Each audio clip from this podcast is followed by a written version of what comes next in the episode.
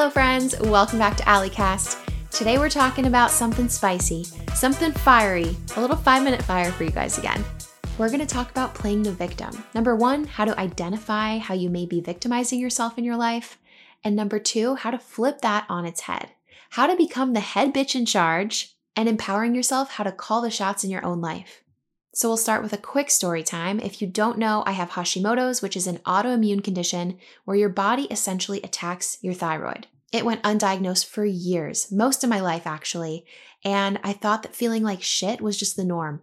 Until one day my symptoms became so bad that I couldn't get out of bed.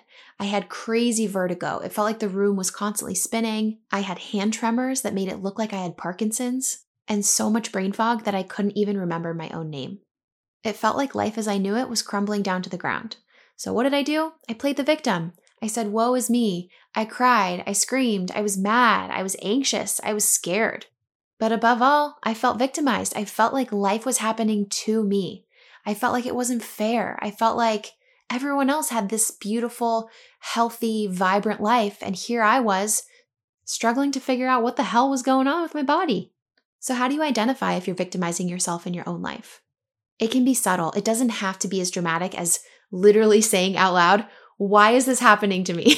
it can be as subtle as feeling jealous of someone else.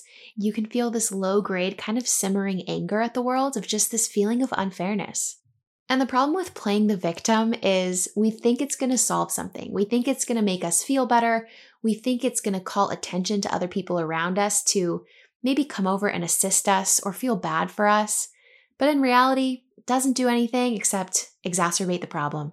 And then we end up stuck. We end up stuck. We end up sad. We end up angry. And we don't do anything to change that. So, how do we change that? How do we flip the script from woe is me to head bitch in charge, calling the shots? I am creating the life of my dreams, no matter the circumstances. The first thing you have to do is accept your situation. You have to fully accept where you are.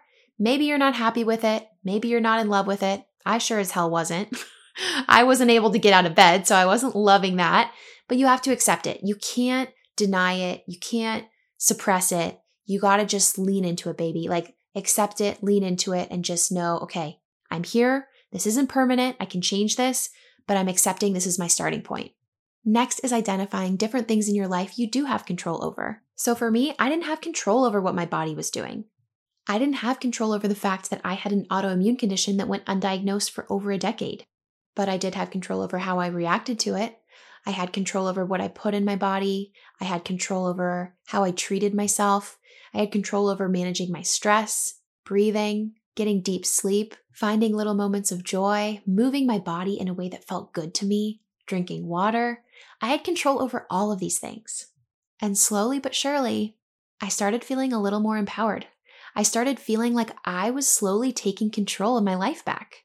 So think about your own life. Is there a bad situation you're in? Maybe you're in a bad place financially. Maybe you're in a bad relationship. Maybe you hate your job.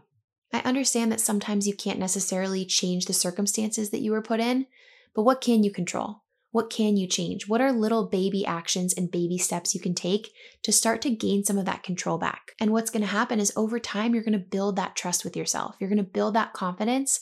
And suddenly you're going to say, no matter what situation I'm put in, I can handle it. And better yet, I can excel and I can flourish in any situation. All right, loves, that is it for today. Short, sweet, spicy. Love you guys, and I will see you next week.